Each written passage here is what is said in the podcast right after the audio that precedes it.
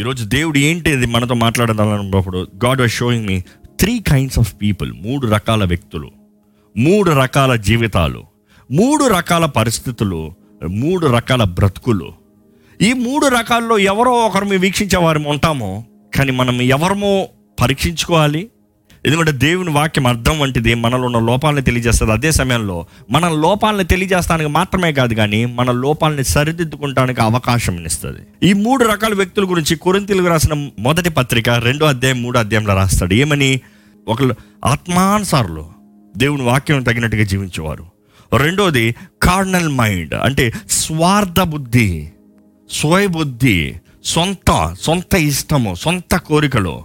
3వవారు ఎట్లా అంటే ప్రకృతి సంబంధం, ఇంకా దేవుడు అనే భయం ఉండదు. మొదటి వ్యక్తి is a man of commitment. Paul చెప్తూ వస్తాడండి, నిబంధన చేయబడిన వారు ఆత్మ సంబంధులుగా జీవించాలి, ఆత్మానుసారులుగా జీవించాలి. మొదటి రకం మనుషులను చూస్తాం, వారు ఆత్మానుసారమైన మనుషులు. వారి జీవితాలని వాక్యానికి తగినట్టుగా జీవిస్తారు, వాక్యానికి తగినట్టుగా చేస్తారు, వాక్యానికి విరోధమైంది చేయరు, వాక్యానికి అంగీకారం కానిది చేయరు, తమ్ము తాము పరిశుద్ధులుగా కాపాడుకుంటారు, వారి జీవితాన్ని దేవుడికి అంగీకారంగా జీవిస్తారండి. ఈరోజు మొదటి కేటగిరీలో మీరు ఫిట్ అవుతారో చూసుకోండి. మన జీవితము పరిశుద్ధంగా వాక్యానుసారంగా జీవిస్తున్నామా? 2వ రకం మనుషులను చూస్తామండి. పౌలు మాట్లాడే దాంట్లో there are people of carnal mind, స్వీయ బుద్ధి లేకపోతే స్వార్థ బుద్ధి అని చెప్పచ్చు. వారు తంత్రం, స్వార్థం అంత వారికి ఏమొస్తుంది, వారికి ఏం కలుగుతుంది మనం చూస్తాం వాక్యంలో. అలాంటి వారు రాజీ పడే వ్యక్తులు అంటారు, ఏదైనా పోనీలే అనే వ్యక్తులు అనమాట. ఇలాంటి వ్యక్తులు ఈరోజు చాలామంది కనబడతారండి. క్రైస్తవులను పిలబడుతూ దేవునితో రాజీ పడేవారు ఎంతోమంది కనబడతాం. చూసేటప్పుడు ఎంతో బాధగా ఉంటుంది. దేవుని బిడ్డలు అంటారు, దేవుని పుత్రులు అంటారు, వాగ్దానం చేయబడిన వారు అంటారు, నేను రక్షణ పొందానంటారు, నేను బాప్తిజం తీసుకున్నానంటారు, నేను ఆలయానికి వెళ్తున్నానంటారు. కానీ వారి జీవితం చూస్తే వ్యత్యాసం, వాక్యానికి జస్ట్ ఆపోజిట్, వాక్యానికి అలాగే విరోధంగా ఉంటుంది వారి జీవితం. ఈరోజు మీ జీవితం వాక్యానికి అంగీకారంగా ఉందా, వాక్యానికి విరోధంగా ఉందా? దేవుడు మిమ్మల్ని పరీక్షిస్తున్నాడండి, దేవుడు మిమ్మల్ని ఎరిగి ఉన్నాడు, మిమ్మల్ని చూస్తున్నాడండి. దేవుడు మిమ్మల్ని ఎరిగిన దేవుడు మీ జీవితాన్ని పరీక్షించేటప్పుడు మీ జీవితము స్వార్థానికి ఉందా, క్రీస్తు కొరకు ఉందా, దేనికి నిబంధన చేశారో దానికి ఉందా, వ్యత్యాసం ఉందా? 3వ రకం వ్యక్తుల గురించి వాక్యంలో రాయబడి ఉంటుంది. 1 కొరింథీయులు 2వ అధ్యాయము 14వ వచనం. ప్రకృతి సంబంధి అయిన వీళ్ళెవరంట? ప్రకృతి సంబంధి అయిన మనుష్యుడు. వీరికి ఏంటంట? ఆలయం లేదు, రక్షణ పొందలేదు, దేవుని అంత ఇష్టం లేదు, దేవుడు లేడు అనేవారు, లేకపోతే అందరూ దేవుడే అనేవారు. ఈరోజు ఒక న్యూ ట్రెండ్ కదా, నువ్వు దేవుడు, వీఆర్ గాడ్స్ అనే రకం. లేకపోతే ఏ దేవుడైనా ఒకటే, లేకపోతే ఏ మార్గమైనా ఒకటే, ఏ మార్గంలోనైనా చివరికి ఒకే మార్గానికి వస్తుంది. ఏ దేవుడిని నమ్ముకుని ఏ దేవునికి ప్రార్థన చేసినా చివరికి ఒకే దేవుడు జవాబిస్తాడు, అందరు దేవుళ్ళు ఒకటే అన్న రకం. వీరెవరంట? వి సే ద కాన్ఫ్లిక్ట్, విరోధమైన వారు. ఈరోజు దేవుడు మన జీవితాలని సరిదిద్దాలని ఆశపడుతున్నాడు. ఈ 3 రకాల వారిలో ఎవరమో ఒకరు ఉన్నామో, దేవుని నమ్మి దేవుని విశ్వసించి దేవుని మీద ఆధారపడి వారు ఉన్నామా, మన జీవితాన్ని పరీక్షించుకోవాలని వేడుకుంటున్నాను.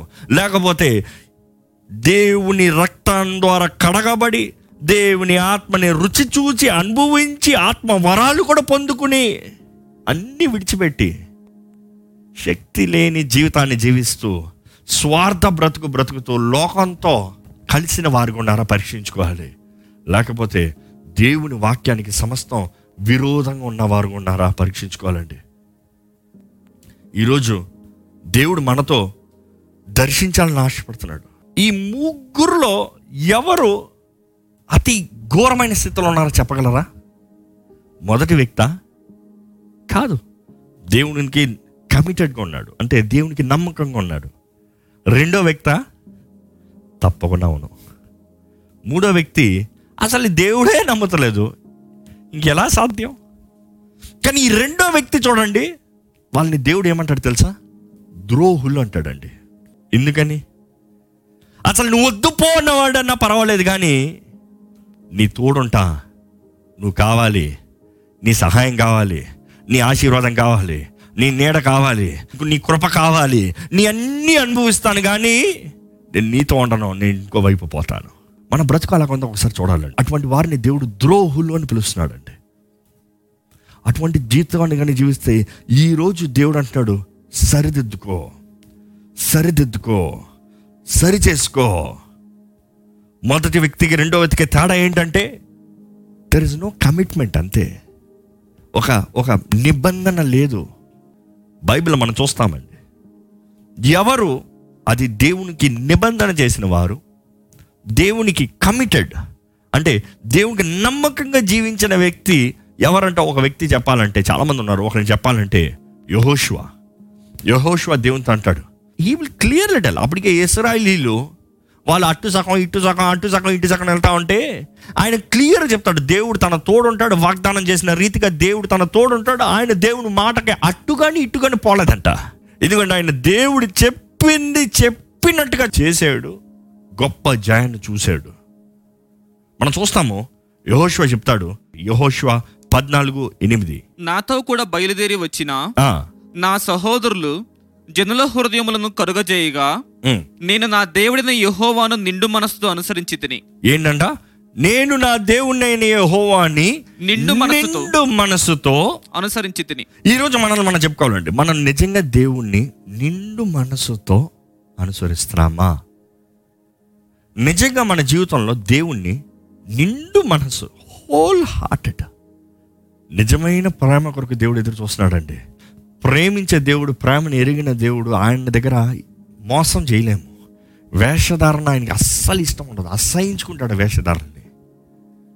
ఈరోజు వీక్షిస్తున్న మీరు నిండు మనసుతో దేవుని వెంబడిస్తున్నారా, లేకపోతే స్వార్థ బుద్ధితో దేవుని వెంబడిస్తున్నారా? పరీక్షించుకోవాలండి. ఇక్కడ మనం చూస్తామండి, ఇక్కడ యెహోషువ అడుగుతున్నాడు, ఏమని అడుగుతున్నాడు?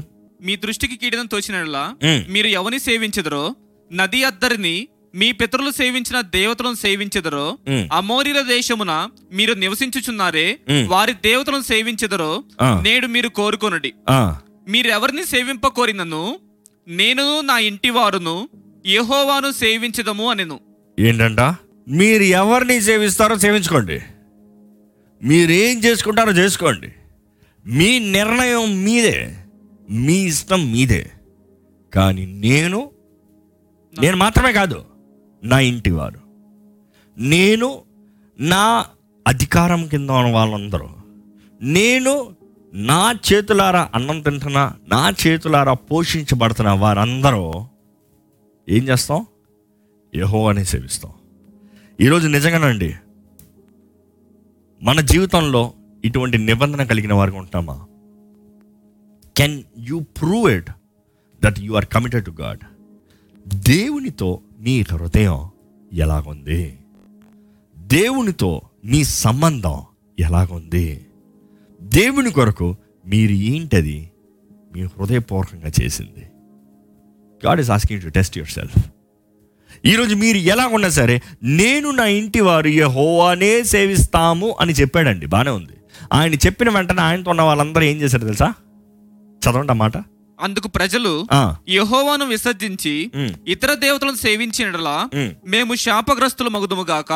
ఏమన్నారంటే వాళ్ళకి వాళ్ళే, యెహోవానే వెంబడిస్తాం మేము, యెహోవానే సేవిస్తాం మేము, యెహోవా పక్షానే ఉంటాం మేము. ఈరోజు చాలా మంది అంటారు, నేను క్రైస్తవుణ్ణి, నేను పరలోక రాజ్యానికి వెళ్తాను, నాకు ఆశ ఉంది, నేను క్రీస్తు రక్తాలు కడగబడిన, నేను ఆత్మతో నింపబడిన వాడిని, నేను ప్రవచిస్తాను, భాషలో మాట్లాడతాను, డామ్ డూమ్ అని చెప్పుకుంటామండి. కానీ దేవుడు లోపట ఎరుగుతాడు, బాగా ఎరుగుతాడు. ఈ మనుషులకు అలా చెప్పి మేము ఇటు కాకుండా అటు పోతే మేము శపించబడిన వారిని అనుకున్నారు. కానీ బైబిల్ చెప్తుందండి, ఆ తరమే అలా వచ్చేటప్పటికి ఏమవుతుంది తెలుసా? న్యాయాధిపతులు 2:10 చదువుతాం. ఆ తరము వారందరూ తమ పితరుల యొద్దకు చేర్చబడిరి. వారి తర్వాత యెహోవానైనను ఆయన ఇశ్రాయేలుల కొరకు చేసిన కార్యములనైనను ఎరగని తరం ఒకటి పుట్టెను. ఏంటంట? యెహోవాని ఎరగలేదు, ఆయన కార్యముల్ని ఎరగలేదు, అటువంటి తరాన్ని పుట్టారంట. ఇప్పుడు తప్పు ఎవరిది? దేవుడు ఎన్నో గొప్ప కార్యాలు చేసి చూపించాడంటే వారి పక్షాన వారి తోడు ఉన్నానని. కానీ వీరైతే ఏ మాత్రము జ్ఞాపకం చేసుకోలేదు, వారి పిల్లలకి తెలియజేయలేదు. ఈరోజు మనం పరీక్షించుకోవాలి, మన కుటుంబంలో దేవుడు చేసిన కార్యముల గురించి ప్రచురిస్తున్నామా, తెలియజేస్తున్నామా, ఇతరులకి చెప్తున్నామా, మన బిడ్డలకి చెప్తున్నామా? మీ బిడ్డలకి తెలుసా మీ జీవితంలో దేవుడు చేసిన కార్యములు? మీ కుటుంబంలో తెలుసా మీ జీవితంలో దేవుడు చేసిన కార్యములు? మీ స్నేహితులకు తెలుసా దేవుడు మీ జీవితంలో చేసిన కార్యములు? మీ రక్త సంబంధాలకు అందరికీ తెలుసా దేవుడు మీ జీవితంలో చేసిన కార్యములు? చాలామందికి తెలియదు, చాలామంది చెప్పరు, చాలామందికి తరానికి దైవ భక్తే ఉండదు, దేవుడు అనే భయమే ఉండదు. కారణం ఎందుకు తెలుసా? ఈ మొదటి వ్యక్తి రెండో వ్యక్తిగా మారాడు కాబట్టి, దేవునికి కమిటెడ్గా ఉన్న వ్యక్తి కాంప్రమైజ్ అయిపోయాడు కాబట్టి, నీ తోడు ఉంటాను దేవా అని చెప్పిన వ్యక్తి పర్వాలేదులే అన్న రకానికి వచ్చాడు కాబట్టి. ఒకప్పుడు దేవుని నమ్మకంగా సేవించిన వాడు ఇప్పుడు ఉద్యోగం, టైం, ఓపిక లేదు, పిల్లలు, పని, ఈ అన్నీ వస్తాయి. ఇక్కడికి వచ్చేటప్పటికి ఏమొస్తుంది? ఆలయానికి వెళ్ళరు, ప్రార్థన చేయరు, వాక్యం చదవరు, దేవుని ఆరాధించరు, ఎన్ని తగ్గిపోతూ ఉంటాయి. ఆ టైం లేదు, కుటుంబ ప్రార్థన టైం లేదు, రేపు పొద్దున ఆఫీస్కి వెళ్ళాలి పడుకో, రేపు పొద్దునకి అక్కడికి వెళ్ళాలి పడుకో, ఇప్పుడు పొద్దున స్కూల్ వీడియో కాలింగ్ ఉంది పడుకో అంటే టైం లేదు, దేనికి టైం లేదు. తరానికి ఎలా తెలుస్తుంది? బిడ్డలకి ఎలా తెలుస్తుంది దేవుని విలువ? బిడ్డలకి ఎలా తెలుస్తుంది దేవుని ఎంతగా కనపరచాలో? బిడ్డలకి ఎలా తెలుస్తుంది దేవుని మొదటి స్థానంలో పెట్టాలనేది? దేవుడు చేసిన మేలు చెప్పుకోకపోతే, వాటి విషయమై ఆయన్ని స్తుతించకపోతే, నోరు విప్పి స్తుతించకపోతే మన తరానికి ఎలా తెలుస్తుందండి? మన కుటుంబంలో ఎలా తెలుస్తుందండి? ఎప్పుడైతే నిబంధన చేసిన వ్యక్తి రాజీ పడే వ్యక్తిగా మారుతున్నాడో ఆ వ్యక్తి జీవితం అయోమయంగా మారిపోతుందండి. జాగ్రత్త. అర్థం కాని పరిస్థితులు మారిపోతుంది. జాగ్రత్త. కలవర జీవితాన్ని కలిగి ఉంటాడు. జాగ్రత్త. ఏం చేస్తున్నాడు అర్థం కాని పరిస్థితుల్లో ఉంటాడు, దిక్కుతోచని పరిస్థితుల్లో ఉంటాడు. జాగ్రత్త. ఈరోజు మన దేవునితో మనం కలిగి ఉన్న విశ్వాస జీవితం ఎలాగుందో పరీక్షించుకోవాలండి. ఇదే మూడో రకం వ్యక్తి అయితే ఇంట్లో అసలు దేవుడే ఉండడు, ప్రతిరోజు లేగిస్తాడు కానీ దేవుడు అన్న తలంపే రాదు. దేవుడా? కొంతమందికి ఎవరికన్నా మీరు చెప్పుకోండి, దయచేసి మీకు గత వారంలో ఎన్నిసార్లు దేవుని గురించి అనుకున్నారు? ఆదివారం కాబట్టి ఆలయం, ఆదివారం కాబట్టి దేవుడు అని గుర్తొచ్చిందా?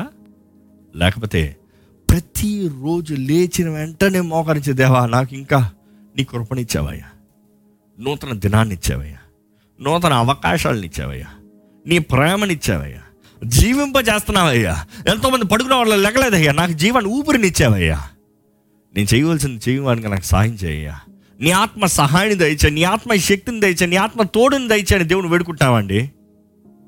లేకపోతే లేచిన వెంట టైం అయింది అది ఇది అని కంగారుగా జీవితం వెళ్ళిపోతుందా? మోసపోకండి. దేవుడు వెక్కిరించబడడు. మనుషుడు ఏదైతే విత్తుతాడో అదే కోస్తాడు.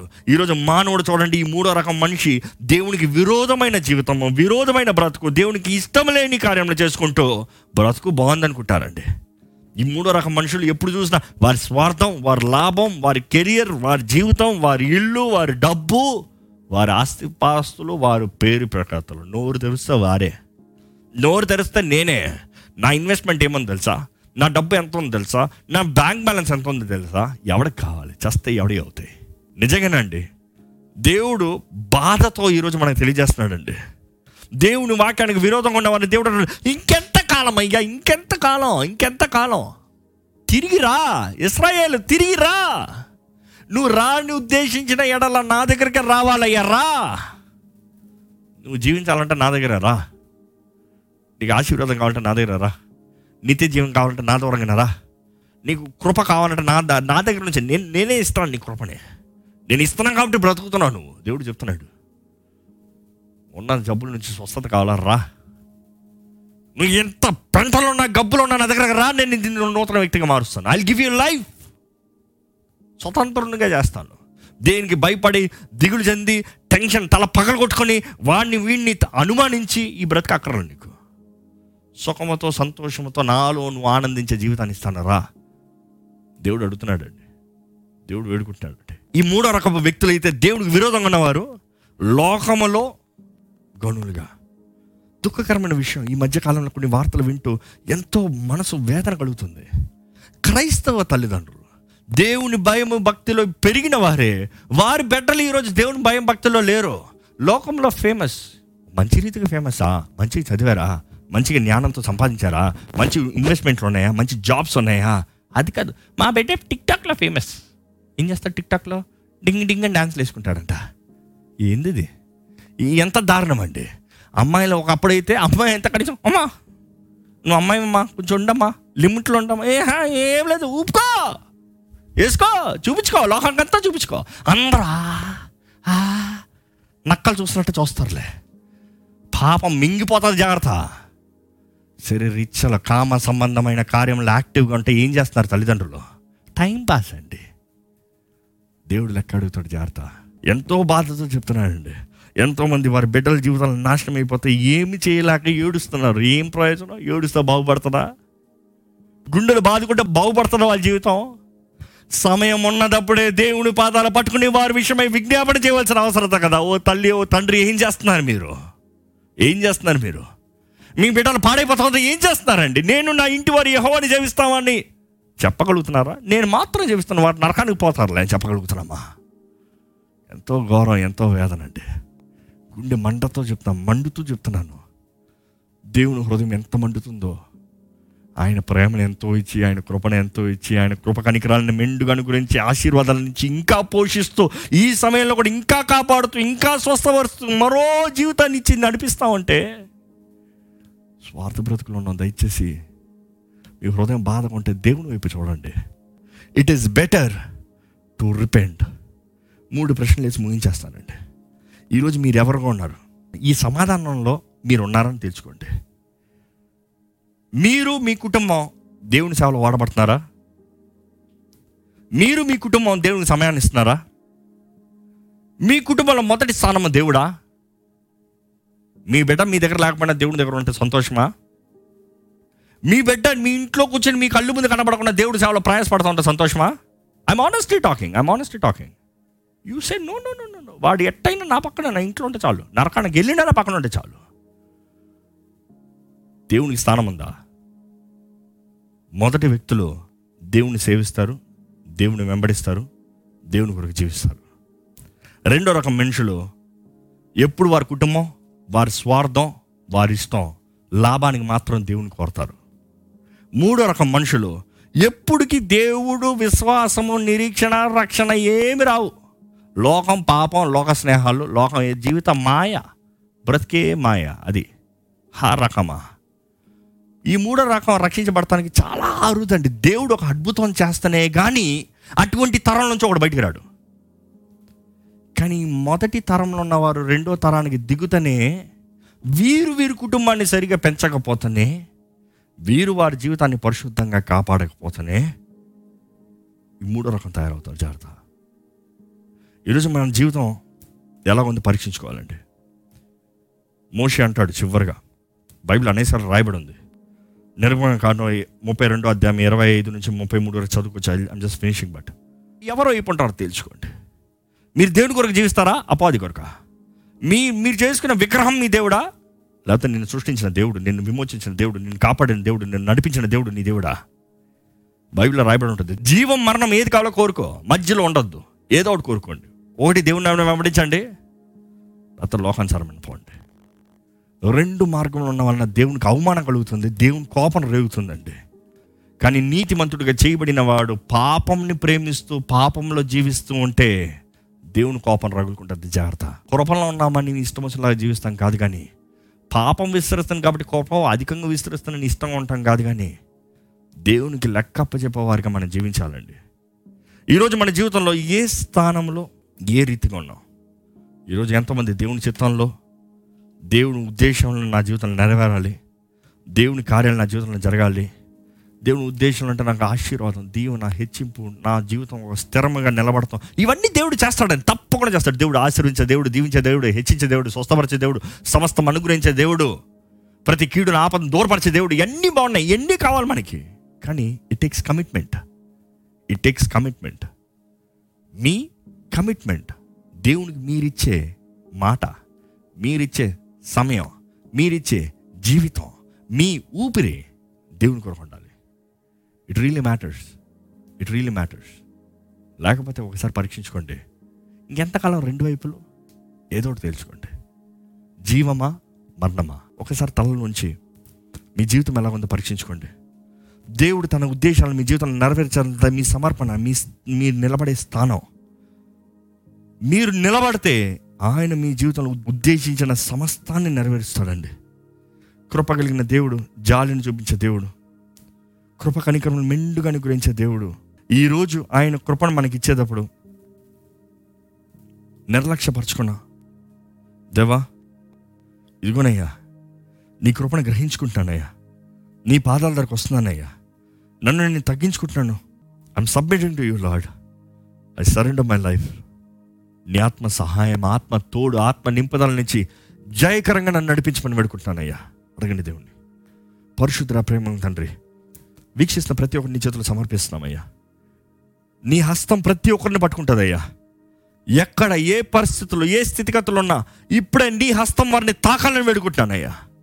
I pray that your Holy Spirit shall touch them. Let the fire sanctify them.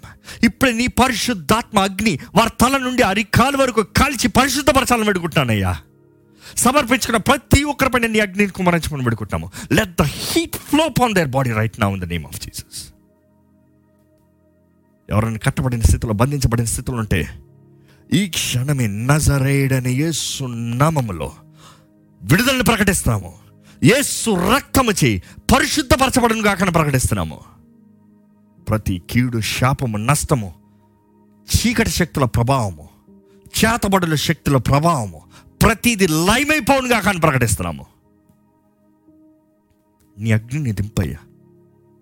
సమర్పించుకుంటున్న ప్రతి ఒక్కరి పైన నీ అగ్నిని దింపయ్యా. నూతనపరచు, పరిశుద్ధపరచు, నీ కృపను మెండుగా అనుగ్రహించు.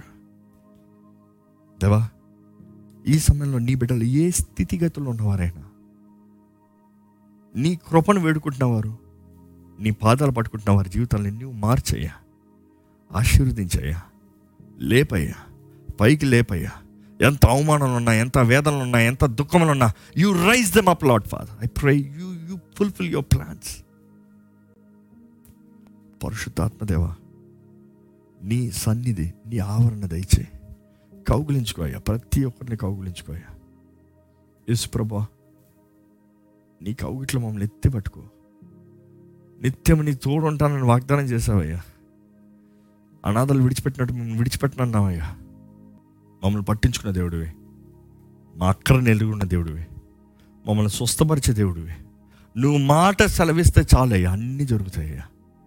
ఇదిగోనయ్యా నీ బిడ్డలు నీ సన్నిధిలో వారిని సమర్పించుకుని వచ్చునగా ప్రతి ఒక్కరిని నీవే బలపరిచి, ప్రతి ఒక్కరి జీవితాలను నూతనపరిచి, నీ సాక్షులుగా జీవింపజేయమని నజరేయుడైన యేసు నామములో అడిగి వేడుచున్నాం తండ్రి, ఆమేన్.